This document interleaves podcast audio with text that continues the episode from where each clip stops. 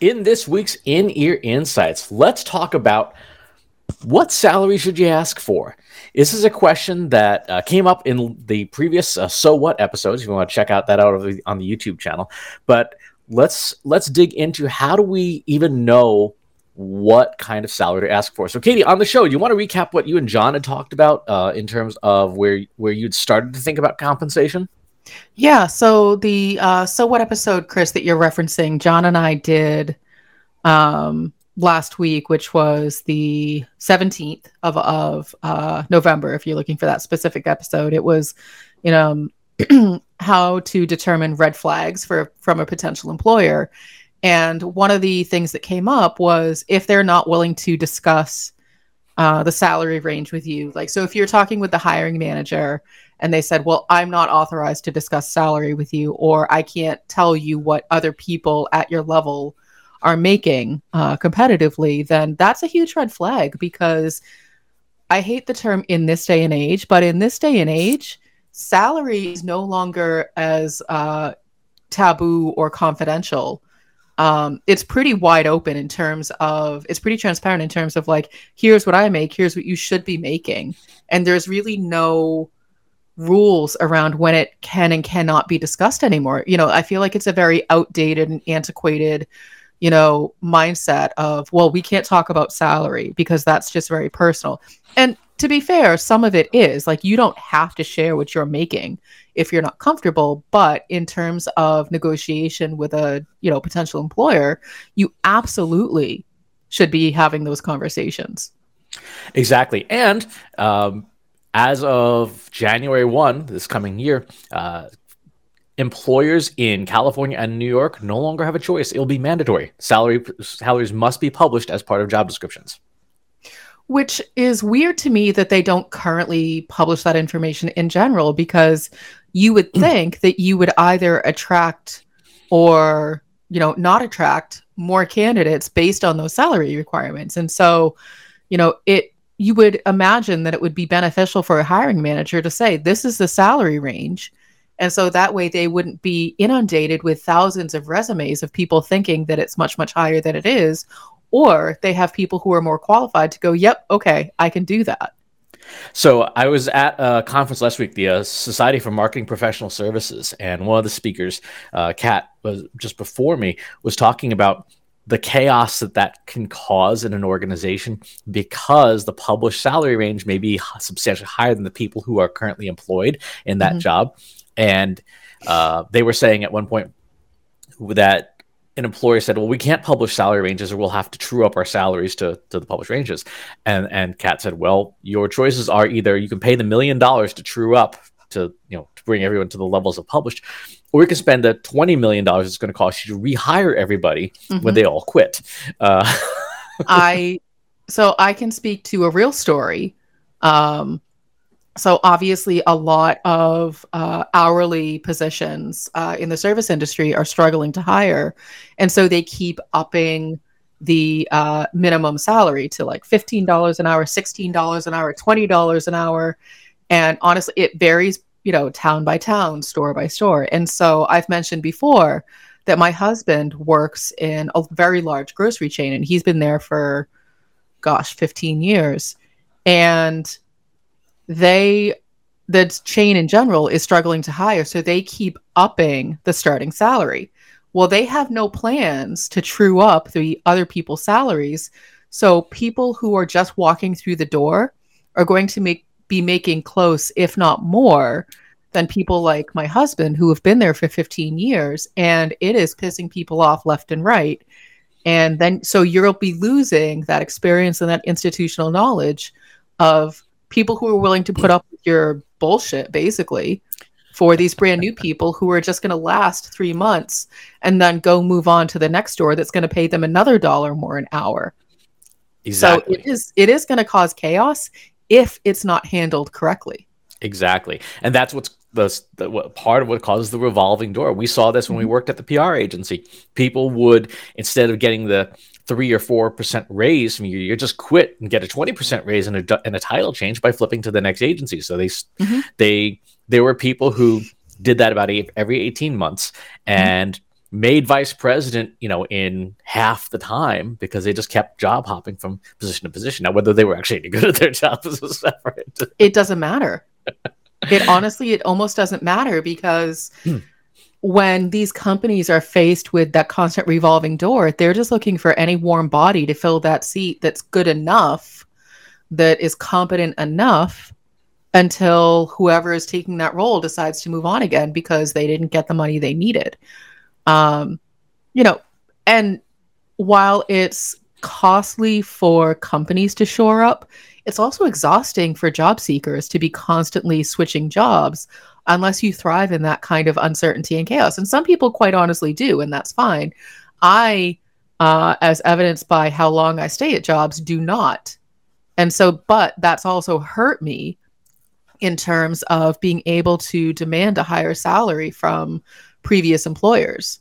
Exactly. So let's dig into this exercise. This is something that I used to do when I was a recruiter because I was a recruiter for uh, about a year. I did very badly at it. I was going to um, say that scares me. I feel like that's all those whole lot of those stories for another episode. Oh yes. Um, well, I mean, just the, the, the very brief summary is the reason I was bad at this is because recruiting is the only sales job where the product can unsell itself. Um, meaning the candidate can go into a job uh, and and do so badly that even though you've done your job as a recruiter trying to match the right person for the right job the candidate goes in there and, and, and, and doesn't do as well. But that's that is indeed uh, another uh, another stories for another time. Let's go through uh, the first thing we want to do is there's two kinds of salary assessments you want to do. There's internal and external so let's start with the uh, the internal salary assessment. I'm going to go ahead and share a Chrome tab here, and this is something that should not be a surprise to anyone. Um, this is a you know a standard spreadsheet. The first thing we want to do is just to make a list of, of our monthly expenses. So, say your rent is twenty five hundred a month. Uh, you spend five hundred five hundred dollars on food. You spend three hundred dollars on utilities, although maybe it's more than that these days. You've got your hundred dollars worth of Netflix and Hulu and whatever. Um, you try to put aside maybe 150 bucks a month. Uh, maybe you spend 200 bucks a month on gas, depending on what kind of car you drive. And then if you if you have insurance of some kind, um, typically that is billed quarterly or annually, but work it out to whatever it works out to per month. So in my case, I would take like six thousand dollars a year, uh, and that's my monthly insurance cost. Let's go ahead uh, and and yeah. so before you go on, if you're listening to this podcast, you know, without the video, then you can see what Chris is doing if you go to trustinsights.ai slash YouTube, where you can see the corresponding video. Um, so what Chris has up on his screen right now is a very simple spreadsheet. He's putting together his own personal budget plan so that he knows how much money is going out the door month over month for himself personally. Exactly. And this is fictional. This is not actually right. Of course. Um, so what we've got here, and you, you you're going to want to look at your credit card statements, your bank statements, all this stuff to figure out what you spend every month on everything and anything. Uh, in this case, the the number here is four thousand two hundred fifty dollars a month. Now we're going to add in a ten percent emergency, and take that number times one point one so your target uh, after taxes is $4,675 a month. So annual salary after taxes equals this, the 4, 4625 times 12. So you need to be clearing after taxes, social security, blah, blah, blah, $56,100 a month. The way to figure out what that is before taxes is to figure out a what your tax bracket is. Uh, this is uh, mostly for the United States, but obviously it applies to to anyone. so you have your federal tax and you have your state tax. Uh, the Massachusetts state income tax for where we live is six percent, so it equals this times uh, 0.06, and then your federal tax bracket.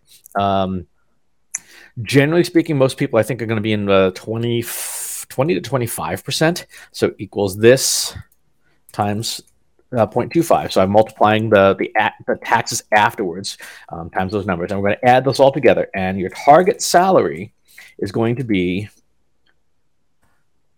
your 56 100, which is your uh, target after taxes plus your taxes. So you're for so in this example person here, the money that you should be trying to aim for should be at least seventy three thousand four hundred ninety one dollars. So call it seventy five thousand dollars for mm-hmm. short. That's your internal salary calculation. You want to do this exercise so that you can figure out how do I how do I know what what I should not go below, right? Mm-hmm. This is the number. Like if you go below this number, you're going to be in, incurring potential financial hardship. Whereas mm-hmm. if you stay above this number, then anything an employer offers you would be gravy on top of that. It would be like, great, I can go and you know maybe subscribe to Disney Plus that, you know, that mm-hmm. month. Um, Bank more in savings, start a 401k. Exactly. Is. Yeah. Pay an arm and a leg for Taylor Swift tickets, whatever the. oh my goodness. no, thank you. exactly. So that is the the the internal salary and this computation again real simple your bank account statements your credit card statements whatever it is that you're spending money on just it, work it out to whatever the monthly equivalent is add that all up and then add back in your taxes and it tells mm-hmm. you your target so that's the external the second step is to do the I mean that's the internal. The second step is the external. So this again, this is something that you and John discussed on the show. Mm-hmm. And that is you go to a place like salary.com or any of these these places and you say, okay, what am I worth? So let's do say marketing manager. And let's do Boston, Massachusetts. And get a salary estimate. And let's take a look at our job title here. Mm-hmm. Well, in this and this is where you need to really do the research because titles are pretty much uh, irrelevant these days. And so you need to do enough research to figure out an equivalent type job because a manager at one company is not the same as a manager at, the, at you know a company down the street. Exactly. So here we have, besides a whole bunch of ads, uh, we have a a bell curve of your the lowest ten percent uh, people in, in, the marketing manager position in Boston make ninety-seven thousand nine hundred fifty-eight dollars. Huh. The median is one hundred twenty-seven thousand nine hundred seventy-two dollars, and then the top ten percent make one hundred sixty-four thousand ninety-six dollars. Hmm. Now, this makes me very angry. Why? Well, because when I was a marketing manager, I was not making that money, and I was told I couldn't make that kind of money. Hmm. So generally speaking, when you look at um, jobs and salaries, the number to pay attention to is that bottom 10%.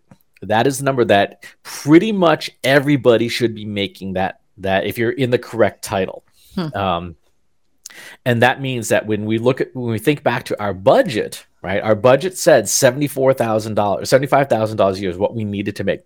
The the bottom line, like everybody who's in this job, whether or not they're actually good at it, um, is ninety-seven thousand. So in this case, we've got a pretty good match, right? We've we've got you can walk in there with some level of confidence and say, yeah, I no matter what happens, as long as I get the job, I'm going to be making enough to to cover my fees, to cover my expenses. Mm-hmm. Yeah, and I it's you as the job seeker, it is your responsibility to be to come with this research. Uh, the company that you're applying to is not going to do it for you. They're going to hope that you aren't doing it at all and will just accept whatever they offer you. Um, which to be quite honest has was the position that I was in. It was not something that I didn't know things like salary.com existed. Um, I didn't know, I was never taught or told that it was okay to negotiate the salary that they were offering you. Um, and so those are the things that were detrimental to my career that looking back, those are, you know, tips and tricks and tactics that I wish I had known. Exactly. Now, the other thing that tools like this give you is like give you a sense of you know what's what's the potential bonus structure look like. Um, so people who are in that position, uh, we see the the bottom ten percent with bonuses can get to a hundred two thousand dollars, so they can get to the six figures. Um, with bonuses. Um, the the top ten percent can with bonuses can get to up to one hundred eighty three thousand dollars. Now hmm. this is Boston. This is today. This is based on uh, the panel of of folks that they've asked. You can also look at the benefits to say, okay, what are the things that uh, your core compensation and then all the other stuff like healthcare, for example. Um, if someone is offering you 100% healthcare, then that you know is worth you know tens of thousands of dollars sometimes depending on the the, the location and the, the, the regulations in your area. So that may be something you have to factor into um, uh, your costs uh, uh, what you're able to ask for. So that's the external salary. So you have internal salary external salary and the the way to think about this then is your internal salary number you can't go below that. That is, mm-hmm. that is non-negotiable to you. Your external salary is how much could you get if you position yourself as a great candidate and then the difference is the negotiating zone to say like okay you know katie we've got this marketing manager position open but we're a crappy agency that can't that that routinely underpays people because we know they're going to go the last nine months anyway um, would you would you consider this job for eighty five thousand dollars? And if you have that mental number in your head of I need to make seventy five, like yeah, okay. Mm-hmm. Um, you know, maybe you can extract some more concessions. I want four weeks of time off instead of 2 mm-hmm. um, I want 100% healthcare instead of 80%. Um, uh, I want uh, vesting of my options at an accelerated rate. Uh, you, you you can make that up. But if I said, Katie, can you do this job for seventy thousand dollars? The answer would be no. Like, nope, mm-hmm. can't do that. Now, here's the you know, data aside, negotiating salary in a job interview can be a very intimidating thing. And not everyone is comfortable being that direct and blunt, especially if you're in a position where you really need a job and you've been looking for a long time. And so, you know, I feel like depending on your personality, probably even depending on your gender and your uh, background, it's going to be more tricky to feel comfortable speaking up. I know I can only speak to my experience, but as a woman with primarily male uh, hiring managers, I felt very uncomfortable having those conversations because they would get shut down immediately. And so, Chris, what's your advice or how have you navigated that? So, unsurprisingly, the answer I will go with is a, a certain amount of data. Um, there are uh, websites out there that can give you a sense of what the market is like. So this is an example. This is the St. Louis Federal Reserve Bank, Fred, um, and we are looking at, in this case, the m- number of marketing job postings on Indeed.com in the U.S. since February of 2020. That's the zero line. If you were applying for a job in, say, May of 2020, there are 53% fewer marketing jobs. The chances of you getting a job are pretty low, right? The, the people just aren't hiring. And so you might have to say, yeah, you know what, I'm going to take whatever I can get because things suck. Um, there's the, the the economy is just not there. If you're applying for a job in, you know, February of 2022, there's 84% more openings than there were, and so the the balance of power is in the favor of the job seeker and not the employer. And so data like this gives you a sense going right in what's the balance of power is is the market in favor of the employer or is the market in favor of the candidate? If the marketer is in favor of the candidate, you know that you can be a little bit more bold. You can say, like, yeah, I know that you're stuck, like you can't hire. Um, you can even do things like look at um, sites like uh, archive.org, which is the the internet archive, and see how long that job posting's been up there. It's kind of like with real estate. You know, like, hey, this house has been on the market for 541 days you know, you're going to give me a break on price because you're clearly not able to sell it. There's something wrong that, you know, in a, in a hot housing market, this house is not moving. on the other hand, if the house is, uh, you know, on the market for two days and there's five bids, like, all right, I'm going to, uh, I'm gonna give you whatever I can, uh, whatever I can, because I, I, need this, and and it's not, you know, it's not there. So you're right. It's a balance of what do you need as a person. Like, do you need a job today, um, or can you afford to to wait? And it's a, a balance of the employer. Like do you know that this employer is in dire straits and and they are trying to put butts in seats? Like hey i just fired half the company. Oh wait we need those people. Um, can you come back? At, at, that point you can be like so i was working for a hundred thousand dollars. Now you're going to pay me 150 because i'm the only one who knows how your systems operate and and uh, and you need me. And from a, a confidence perspective, having that information up front before, you know, like you said, doing your research really helps set the tone in your own head of like, I know what I'm walking into. Mm-hmm. No, and I think that that's that's really important because without that, at least those talking points, those research points, it's hard to find that confidence to be. I mean, Chris, the, I, to be fair, the way you're describing it is very aggressive. Um, and you know, you do need to stand up for yourself in those job interviews. It's not easy for everyone to do that. I know myself at 22 years old when I was looking for a full-time job, did not have that confidence and I bungled a lot of job interviews and also had a lot of really terrible interviews with terrible people, but I was just so grateful that they were even interviewing me. My goodness. And so I think, you know, the advice for someone who's looking for a job, who's looking to negotiate salary is at the very least have all of those talking points. You know, well, according to salary.com, you know, who interviews, you know, such and such people, you know, the salary range for this role, my understanding is this, but it sounds like you're offering me less than that. Is there a way that we could meet? So, you know, there's ways to have those conversations that is still to your benefit and you're just you know sharing the information sort of removing emotion from it because job interviews can be very emotional because you know this is your future. Maybe you're interviewing for your dream job but the hiring manager is a complete dick and that's going to ruin the experience for you. So having all of that information to go in with is going to make it easier for you to stay focused. Like so for example when i get um you know, overwhelmed or I'm starting to feel very emotional about something, I have a hard time focusing on what the person is saying to me. Mm. and so it's one of the reasons why when, you know, faced with a big decision or, you know, I have to respond to something, I take some time. I take a day or two, you know, to really collect my thoughts. But you don't necessarily have that opportunity in a job interview. It's a lot of right then and there taking in a lot of information that can be overwhelming and trying to respond to it. And so having those data points to help keep you focused will help to sort of lessen the amount of overwhelming information that's coming at you.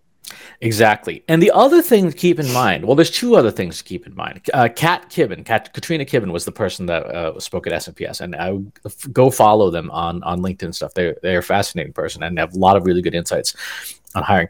But one thing to keep in mind is we don't interview a whole lot right in our careers. Maybe we interview five ten times you know um, for for jobs. Uh, it's not a, it's not something we do on a regular or frequent basis which means that we don't really have an opportunity to practice. So the number one thing that you can do to become more comfortable with interviewing is interviewing. Uh, mm-hmm. ask some of your friends to play that role do the role playing.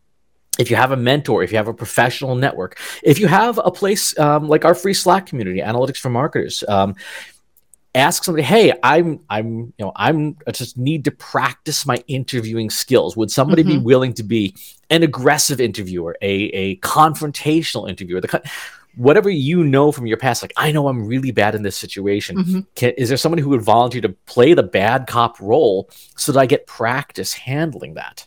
I would love to do that for anyone who needs that. So, you know, join our analytics for marketers free Slack group and let me know if you want to have that kind of practice. I'm happy to do that. Exactly. If you want a terrible interview, ask me. I'll, I'll be more than happy to give you a, a really awkward interview.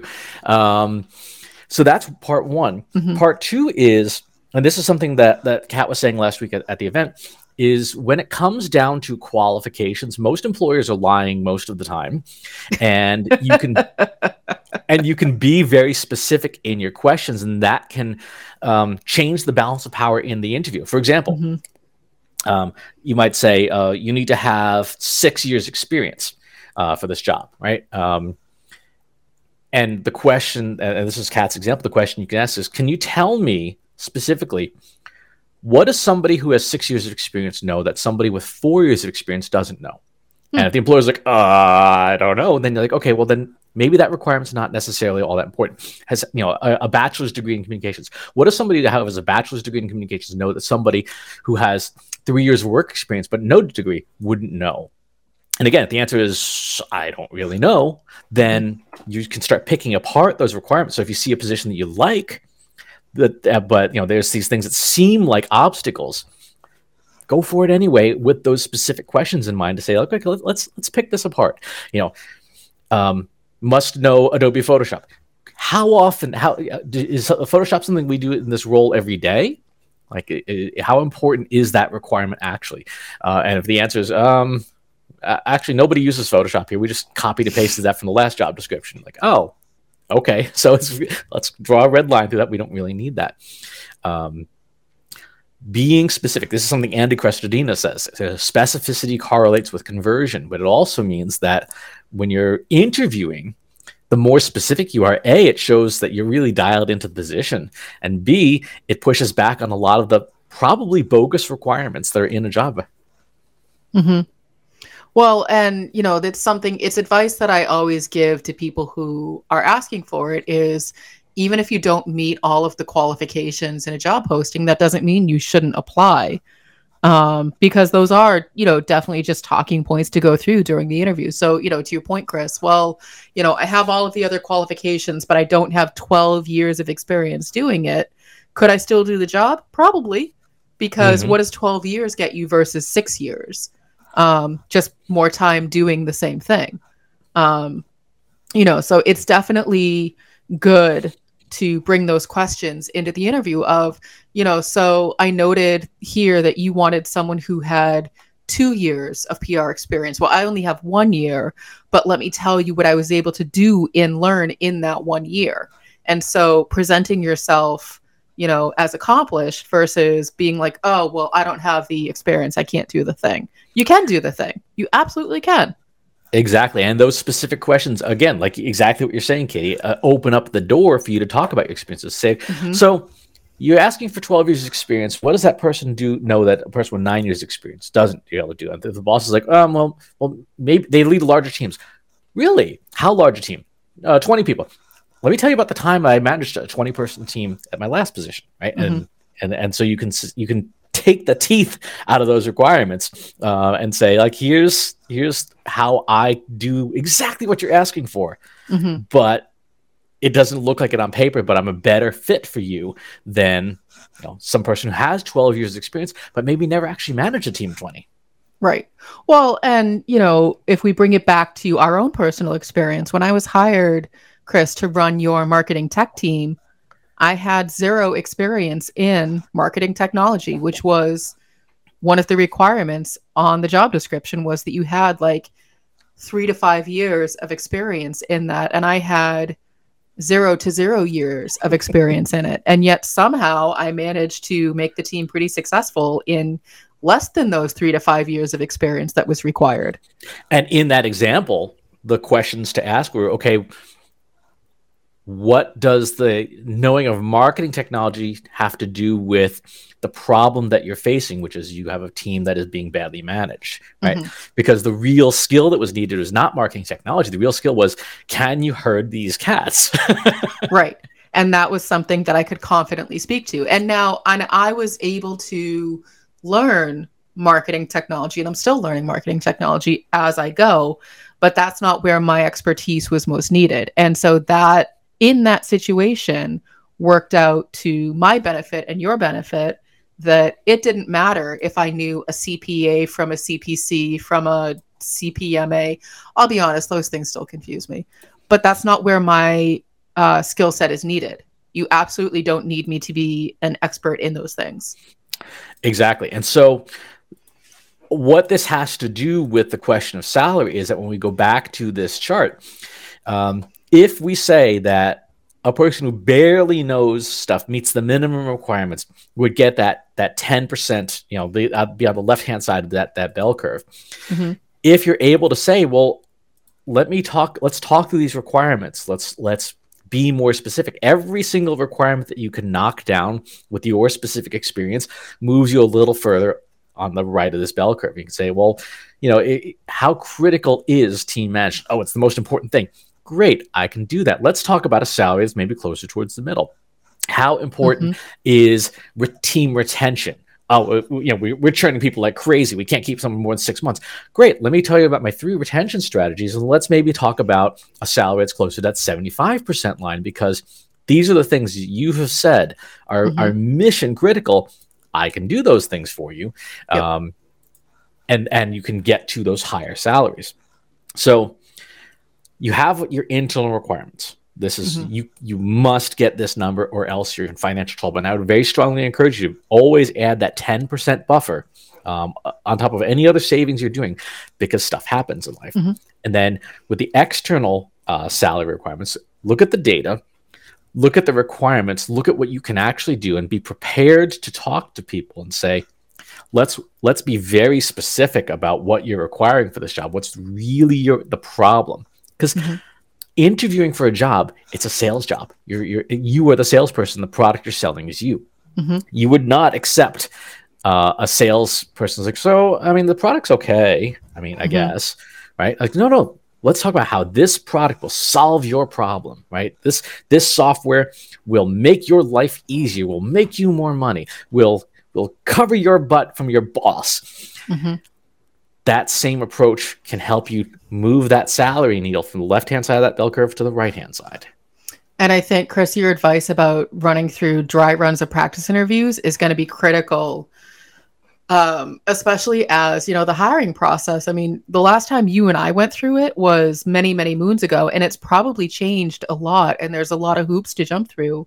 And so, the more prepared you are as an applicant, the more comfortable you feel in those uncertain situations, the better off you're going to be. So definitely find a friend, find a colleague, you know, find someone in our analytics for marketers Slack group who's willing to play the role of that, you know, squirrely, uncertain hiring manager who's going to throw curveballs at you and give you the space in that safety to practice what you would say and do it as much as you need to in order so that it just feels like muscle memory at that point. And then you can focus on what's really important which is getting the job and getting you know the salary that you deserve. Exactly right. Um, maybe we'll do another follow-up show on on some of the personal branding stuff because you know as you were saying that I'm like yeah i've the last job i interviewed for was in 2012 uh, so about 10 years ago now. Um, but the last time I even used a resume was 2003. Uh, and a lot of that has to do with the, the personal branding stuff I think So maybe we'll, ta- we'll, we'll add that for a follow up show because I think that could be pretty helpful for some folks. Mm-hmm. Yeah, we can absolutely do that. Um, but I think the bottom line is do your research, make sure you know what your position is valued at, make sure you know what you're valued at, and get some practice in make sure that you can walk into an interview confident that you've explored all the different scenarios that are going to be thrown at you from you know an interviewer who leaves the room halfway through doesn't say anything to get themselves some coffee and not come back for 10 minutes so you're not sure what's happening and yet somehow you still manage to get the job to a hiring manager who is on their game and gives you all of the information and that in and of itself can be jarring because you weren't expecting it Exactly. And if you want to share your own interviewing tips and your own salary negotiation tips, feel free to pop on over to the free Slack group. Go to trustinsights.ai slash analytics for marketers, where you and almost 3,000 other marketers are asking and answering each other's questions every single day. And wherever it is that you watch or listen to the show, if there's a platform you'd rather have it on, go to trustinsights.ai slash TI podcast, where you can find our show in, in all these different formats. And if uh, you're there, please give it a thumbs up or a rating or a review. It does help share the show. Thanks for tuning in. We'll talk to you next time.